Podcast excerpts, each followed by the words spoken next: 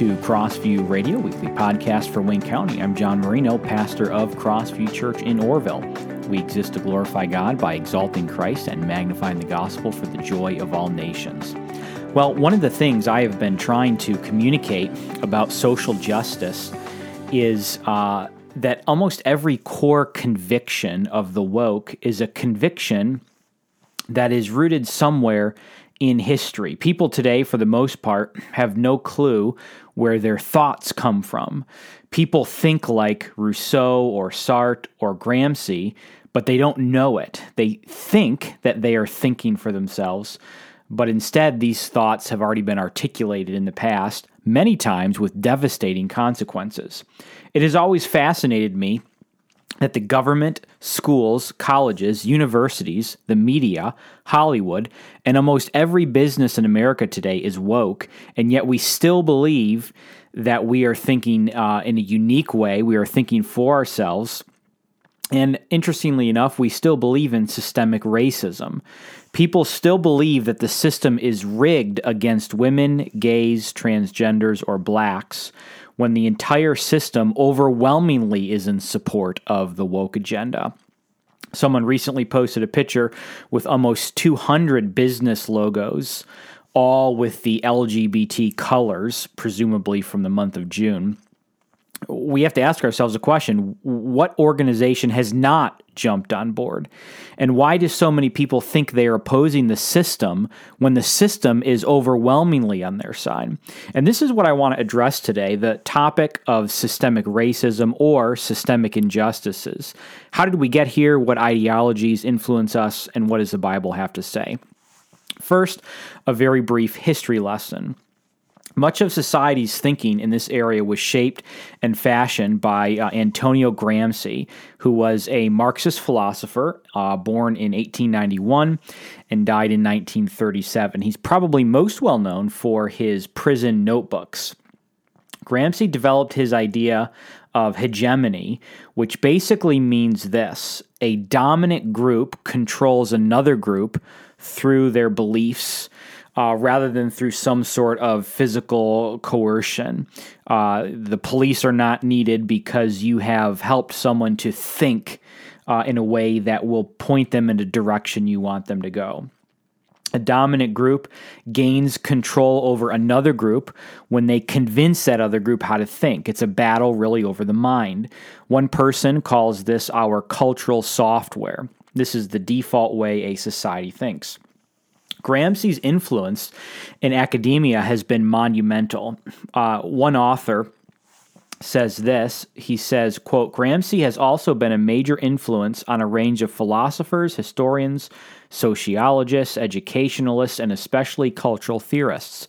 Indeed the whole discipline of cultural studies is largely the result of his influence and his impact on the humanities and social sciences has been nothing short of immense as Andrew Roberts summarizes, Gramsci was perhaps the most important communist thinker in the West since Marx himself, whose, views he modernized and adapted for the 20th century, and nowhere were his ideas followed more effectively than in academia. End quote. Gramsci's hegemony is applied to the modern context in this way.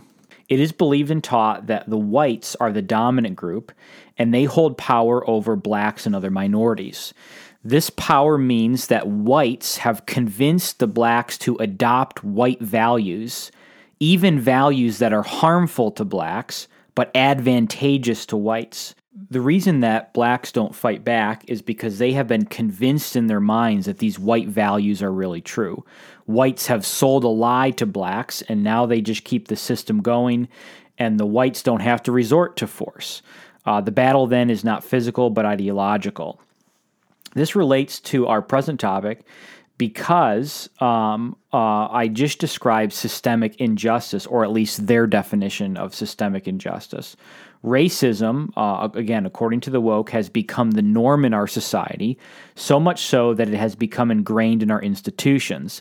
And this has happened so pervasively that even black people are willing to continue institutions that harm them because of hegemony. They are blind to their own destruction. This is why people need to be, in their view, woke. They need to wake up to the injustice surrounding them. The book Beyond Critique, a pro social justice book, uh, defines our term this way. Uh, uh, hegemony is the dominance or power of one cultural group over another, which can be supported through the consent of the subordinate group when the members of the subordinate group begin to accept, adopt, and internalize the values and norms of the dominant group. Now, keep in mind that this can also be weaponized. And we want to read a couple of quotes. Uh, typically, this this um, idea is taken to um, to to refer to the oppression of um, black people by white people, at least today. That's one of the ways it's applied. But it also can be used to uh, control anybody in society. And uh, I want to read a couple quotes here. Uh, here's one from, from a quote from one point of view, Gramsci's neo Marxism or cultural Marxism, is a significant improvement on classical Marxism in that it advocates what Gramsci called a war of position instead of a war of maneuver. That is, sustained ideological subversion rather than violent political revolution. However, this is simply a difference of means, not of end. The goal remains the same the destruction of Western culture and the replacement of the Christian church with the communist state. End quote. Okay, what, what this author is saying is that um, Gramsci's neo Marxism really can be uh, weaponized in a way that is very similar to classical Marxism, except the big difference is that you don't need to use physical force to accomplish this. You can use what this author calls uh, a sustained ideological subversion. You can slowly convince a culture to change its values, and then you will accomplish the same end. And of course, in this example, uh, in the Marxist example, it is to destroy Western culture and obviously the church. Uh, Pro social justice advocates now can use this concept of hegemony to influence people to their point of view. They can make it so that anyone who thinks differently than them uh, is bigoted and whatever, so on and so forth. This uh, same author continues and says this quote, Furthermore, as superficially comforting as it is to think that this could somehow be accomplished bloodlessly, it is arguably even more insidious, for this is a revolution by stealth, an exercise in systematic brainwashing by sustained subversion from within. Um, Gramsci means to replace Western culture by subverting it by doing what it takes to compel, it to redefine itself rather than by picking fights with it, end quote. Fascinating, kind of has 1984 vibes to it. This idea of, of brainwashing, of subversion, of something that's taking place over perhaps a long period of time, uh, not through force, um, but through a slow change of values. Next, we read this, and this is from a book called That Hideous Strength. Uh, this is not, by the way, C.S. Lewis's book by the same title. Uh, this book was written uh, more recently by uh, an author by the name of Melvin Tinker. And in this book, he says this. He says, quote, Here we come to the writings of the Italian Marxist Antonio Gramsci and his key idea of hegemony. This is the process by which a dominant class exerts and maintains its influence over people through non coercive means such as schools, the media, and marketing. It works by changing what Peter Berger calls the plausibility structures of a society. That is, those background assumptions, beliefs, and ways of thinking and acting which are taken as given.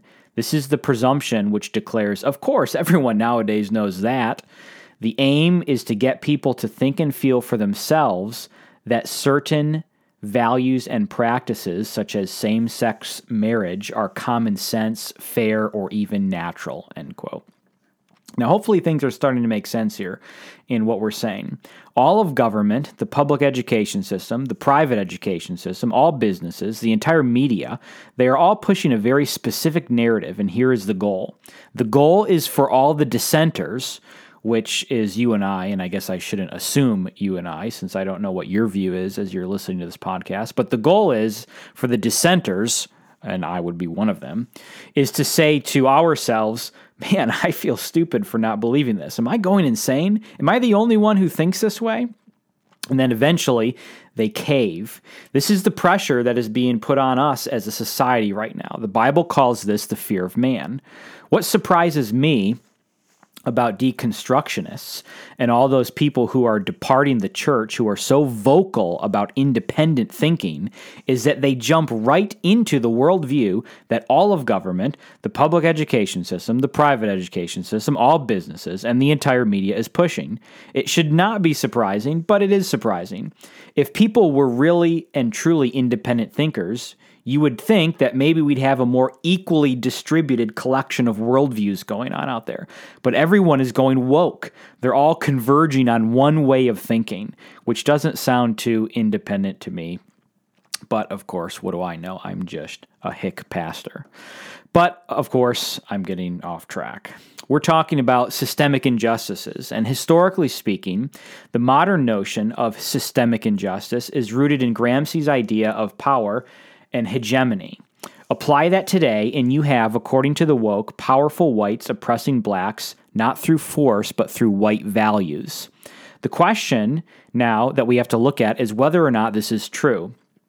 And I want to make an observation here uh, as, as we begin to explore this question, and that is that, first of all, sin is systemic because we are all sinners. So, in, in one sense, original sin is systemic, it affects all of us. Seen from this perspective, we actually might argue that the woke don't go far enough. They just identify one group as oppressing others. The Bible says that we are all guilty of sin. In addition to that, it is true that certain sins, individual sins, can be systemic. And I want to give you an example of this. In Titus 1, Paul says in verses 12 through 13, one of the Cretans, a prophet of their own, said, Cretans are always liars, evil beasts, lazy gluttons. This testimony is true. Now, at first glance, this verse seems to justify the woke in believing that racism is systemic. They may reply, See, it is possible for sin to be systemic among a certain cultural or ethnic group. After all, Paul said that Cretans are always liars, therefore, we are justified to say that whites are always racist. I want to read to you a quote from Richard Delgado. Remember, I quoted him um, a few different times uh, in his book, um, Critical Race Theory, which I said is probably the go to textbook source on critical race theory. But here's what he says.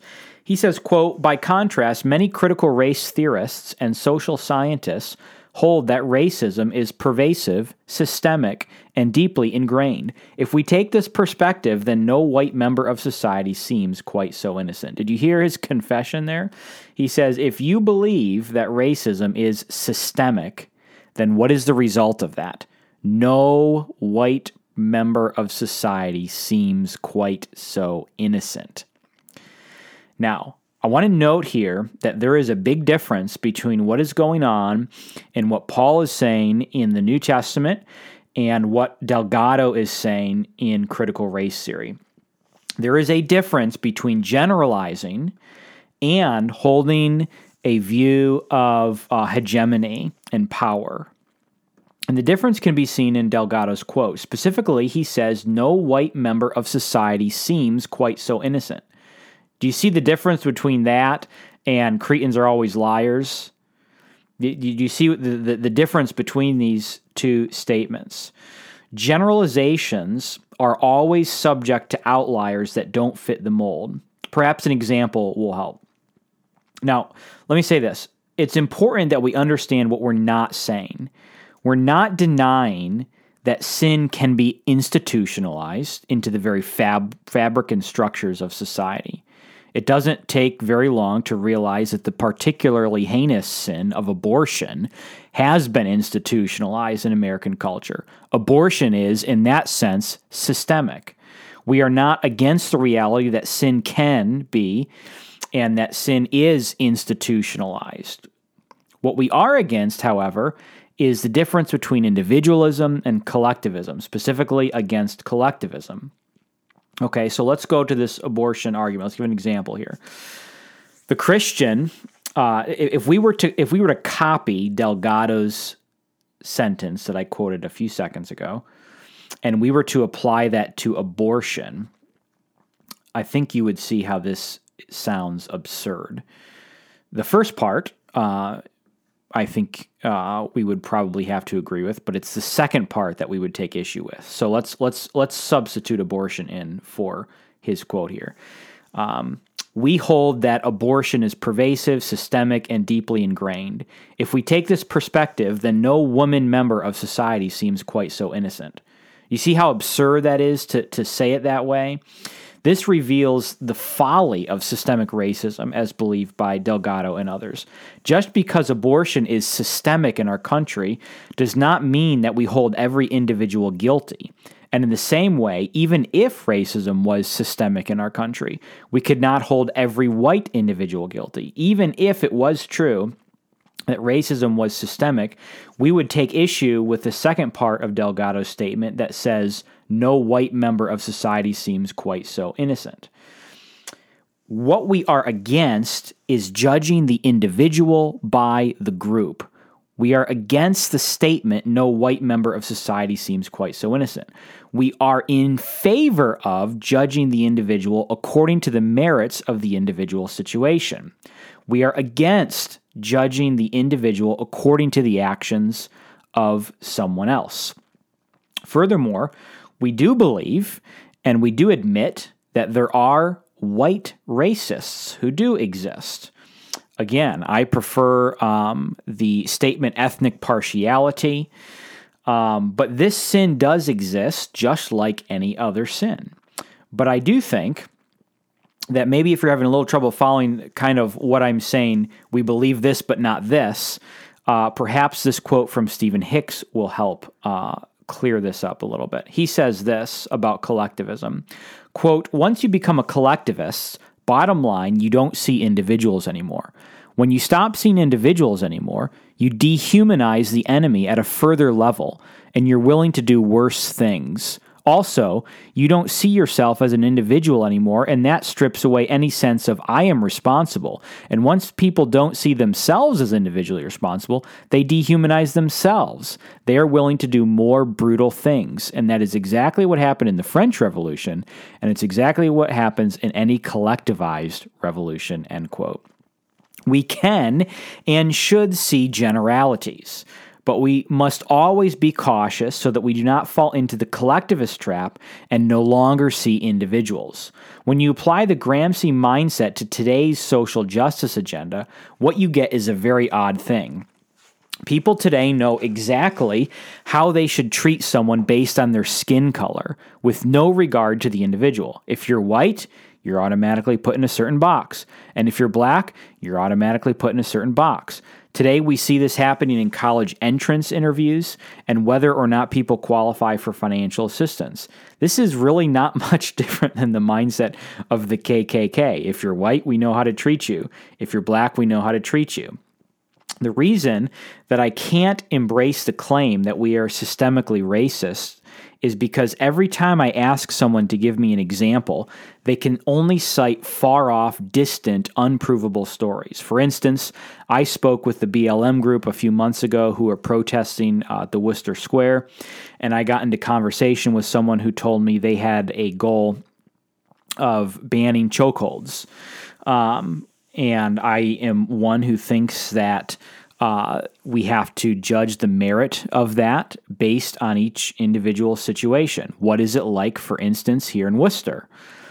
And so I asked this individual if uh, a chokehold had ever been used unjustly against someone. Again, this seems like a fair and reasonable question. If we are going to make the claim that this is unjust or that it is uh, used uh, with uh, undue proportion to one ethnic group or another, which it, it could be. I'm not saying that it's not, it could be. But if if it is, and we want justice, then we're going to have to know that information so that we can make that decision. And so I asked him um, if it had ever been unjustly used against anyone, and he did not know, and yet he was advocating for this. And I um, also asked him when the last time a chokehold was used uh, in the city of Wooster, and I happen to know that it has been 10 years since one was used. Um, th- this, this, is, this is what we are saying is that if we are going to say that something is an example or an illustration of systemic or uh, yeah systemic injustice, then what we need to do is we need to be able to demonstrate that or to help people understand that. That's what I'm trying to figure out. Where is this going on in Wayne County, in Wooster? I asked this question as well. Give me examples uh, of systemic injustice here, and he could not give any. The closest thing um, that I got was um, that when certain people are out in public, um, other people look down, look at them with a bad look. And again, where is something that's tangible? Uh, now, I want to say something genuinely here, not as if everything else I said was not genuine, but I want to say something uh, genuinely with a sincere heart, and that is this. If there are legitimate forms of injustice in our local community, I want to know about it and I want to have the opportunity to call out those who are unjust. The, uh, I, I'm, I'm giving a legitimate call here that if anyone who is listening to this can reach out to me and tell me a specific instance where we have institutionalized racism here in Wayne County, Ohio, our local community, I I want to know about this. And and I I I mean this when I say that I'm genuine. I, am not saying this. I'm I'm not saying, all right, uh, come on, prove it to me. There's nothing out there. Listen, I'm a Calvinist, okay? I believe in total depravity. I know that we are all bad. I, I am genuinely interested to know where the systemic injustice exists in our community. To those people, if, if you're listening to this and you are fighting for justice, what are you fighting to end? What, where is who has been wronged? Who, give me a name of a person or an example or an Ill, or something. What are we supposed to do differently than we're doing now? Uh, I, I'm looking for this because I have asked people who are pro social justice, and I d- continue to get non answers. Now, let me just give one uh, piece of advice here. Sometimes people cite disparities as evidence of systemic injustice. And so before you call me or text me or email me or however you're going to reach out, uh, is, and, and you're going to use a disparity, is the disparity proving that there is systemic injustice because we have to remember that uh, correlation does not imply causation. Okay? Disparities by themselves is that's not proof of injustice. It might be, but it's by, but by itself it's not proof. You have to give an example of an unjust disparity. So let me let me let me say a couple words about disparities, okay? Again, correlation does not imply causation. Deaths by drowning increase as ice cream sales increase, okay? Now, we would be foolish to say that ice cream sales cause death by drowning.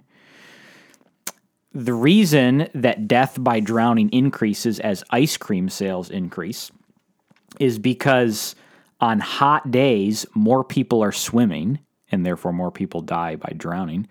And likewise, on hot days, more people buy ice cream. And so correlation does not imply causation. Uh, we, we have to be very careful in this that if we are going to say this disparity exists, that we have to be able to say causation. What is the causation on this? And so, since correlation does not imply causation, we can recognize that outcome gaps or disparities are not inherently, they could be, but not inherently caused by systemic injustices. Again, consider what the authors of The Coddling of the American Mind say about this. Uh, they say, quote, social scientists are self appointed conversation referees, throwing a yellow penalty flag when anyone tries to interpret a correlation as evidence of causation. But a funny thing has been happening in recent years on campus. Nowadays, when someone points to an outcome gap or a disparity and makes the claim that the gap itself is evidence of systemic injustice, social scientists often just nod along with everyone else in the room. End quote. This is a fascinating observation. Okay, the broader context. Um, and by the way, I recommend you read this book. But the broader context of that quote is that it's the social scientists who are normally saying, "Whoa, hold on, pause, just a second. Uh, are you sure? Yes, there's a disparity there. Yes, there is an outcome gap, but are we sure that's a, a result of systemic injustice? The authors say that the social scientists aren't doing that anymore. They're just nodding along. Okay. Now, here's part of the reason why they just nod along, uh, or at least as as the authors uh, believe it to be. Uh, they say this quote: If professors and students are hesitant to raise alternative explanations for outcome gaps, then theories about those gaps may harden into orthodoxy. Ideas may be accepted not because they are true, but because the politically dominant group wants them to be true in order to promote its preferred narrative and preferred set of remedies. At that point, backed by the passion and certainty of activists, Flawed academic theories may get carried out of the academy and be applied in high schools, corporations, and other organizations. End quote. That is a fascinating, fascinating quote. The point of the authors is that disparities are not always caused by injustices. There are other reasons why disparities uh, exist. They uh, discuss in this chapter, the same chapter where this quote was found, uh, they discuss uh, Title IV and how it eventually tried to implement equal outcomes, not equal opportunities, but equal outcomes. Um, so uh, they give some examples of how colleges embrace this and tried to make sure that men and women were equally represented in their college sports. The problem with this is that generally speaking, men and women have different interests disparities on the football team is not because men are discriminating against women, but because most women don't like to play football. Not all, but most. Uh, that's so. So so when you see, let's reverse engineer this for a second.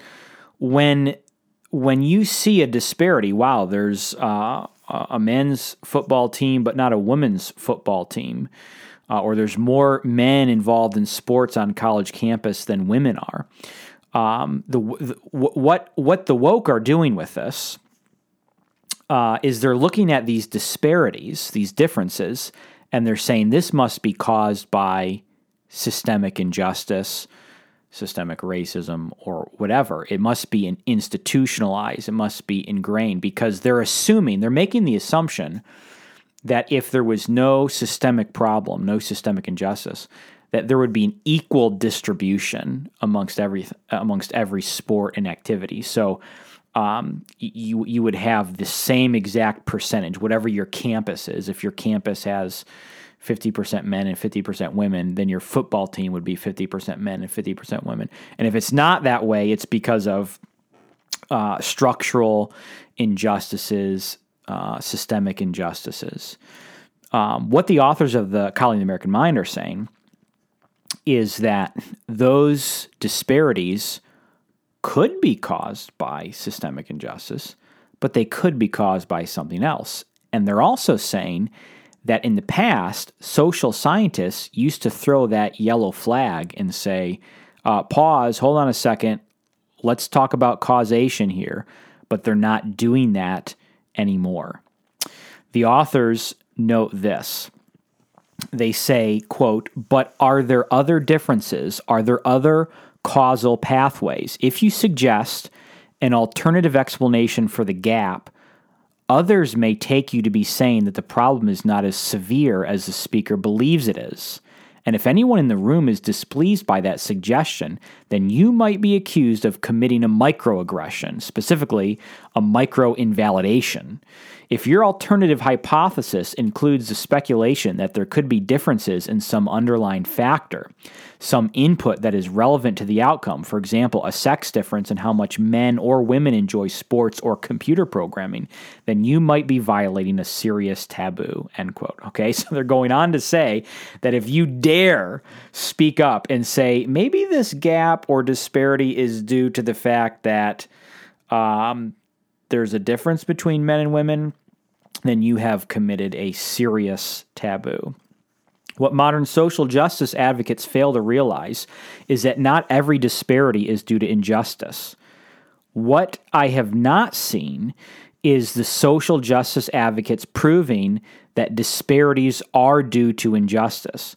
Rather, what they say is something like this Look, there's a higher percentage of blacks in prison today than whites. This is obviously racism and systemic injustice. Well, maybe it is and maybe it isn't, but we've got to actually do the work to figure that out. What is the cause here?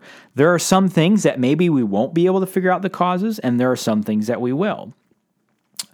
Uh, but if you do, if you just simply declare this disparity is due to racism, then I and, and you're not willing to go through the work of figuring out why that's the case, I would say that you don't love the truth. Now, this used to be, by the way, to, to, to borrow from this specific example of uh, the percentage uh, in prison, uh, Barack Obama, he said this, uh, this was before he became president. He gave a speech to the NAACP, and he was actually uh, criticized by Jesse Jackson in this but he talked about something that really is not talked about today anymore. But he talked about the need for personal responsibility. Um, and here's what cannot be left out of the equation when talking about disparities, and that is fatherless homes. Now, I don't know if he still says this or not, uh, because I think it's gone into the realm of the taboo. But there was a time when Obama did concede that, and he was arguing for the need for personal responsibility and acknowledging um, the the damage that these kinds of things can cause. Um, I'm not saying that 100% of all this is due to fatherless homes. I think fatherless homes is a major, major, major issue in our culture today, and it is the root of a lot of problems. Um, but what I'm saying is that you can't take that out of the equation. You can't be dismissive toward that. You can't say, well, forget that. It's all this. How do you know? Have you done the homework to figure that out? Now, what I'm saying is that if you are going to say that disparities are proof of systemic injustice, you're going to have to prove that disparities are proof of systemic injustice. In other words, are you sure there are no other causes? And that the cause in this case is absolutely and only systemic injustice. Now, that's one reason that disparities exist. Uh, disparities exist because uh, of factors other than systemic injustice. They could be to just natural interests. More men enjoy football than women. Uh, certain uh, fields uh, jobs, employment, um, more men or more women. However, uh, there's interest in various um, uh, areas there. But that's not the only reason that disparities exist. Sometimes disparities exist because God designed disparities to exist. And yes, I would suggest that disparities are part of God's creative work. God, after all, has created a world with differences in it, with distinctions in it. God has created uh, moths that are not birds and frogs that are not uh, elephants, and so on and so forth. Uh, what we call oftentimes unfair advantages, we have to concede that these things come from the Lord Himself. And of course, Matthew 25, verses 14 through 30, is apropos in this situation.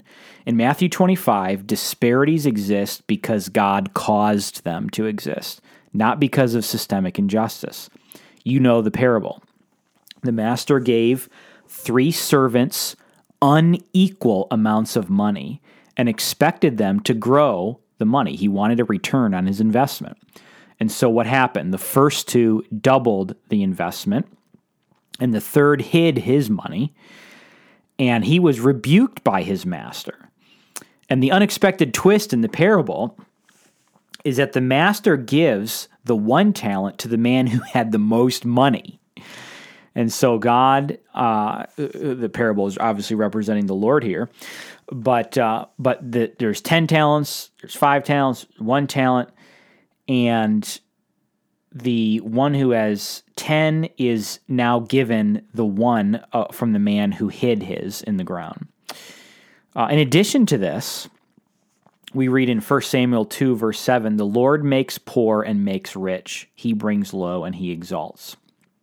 God has given some people in this world privilege, to borrow from the modern vernacular, and he has withheld privilege from others. Whether God gives you 10 talents or 5 talents or 1 talent, He expects you to use those resources wisely for the furtherance of the kingdom. There are white people with more privilege than me, and there are white people with less privilege than me. There are black people with more privilege than me, and there are black people with less privilege than me. I ought not be concerned with this. Only in what doing in doing what the Lord has called me to do in the here and now with what He has given me. The Lord has given me a family and a community and a church and a home and a place to live. And I need to be busy about using what God has given me without complaining or being envious or comparing or any of those kinds of things. I need to have my eye on that mission that God has called me to do. The danger is that people will blame society.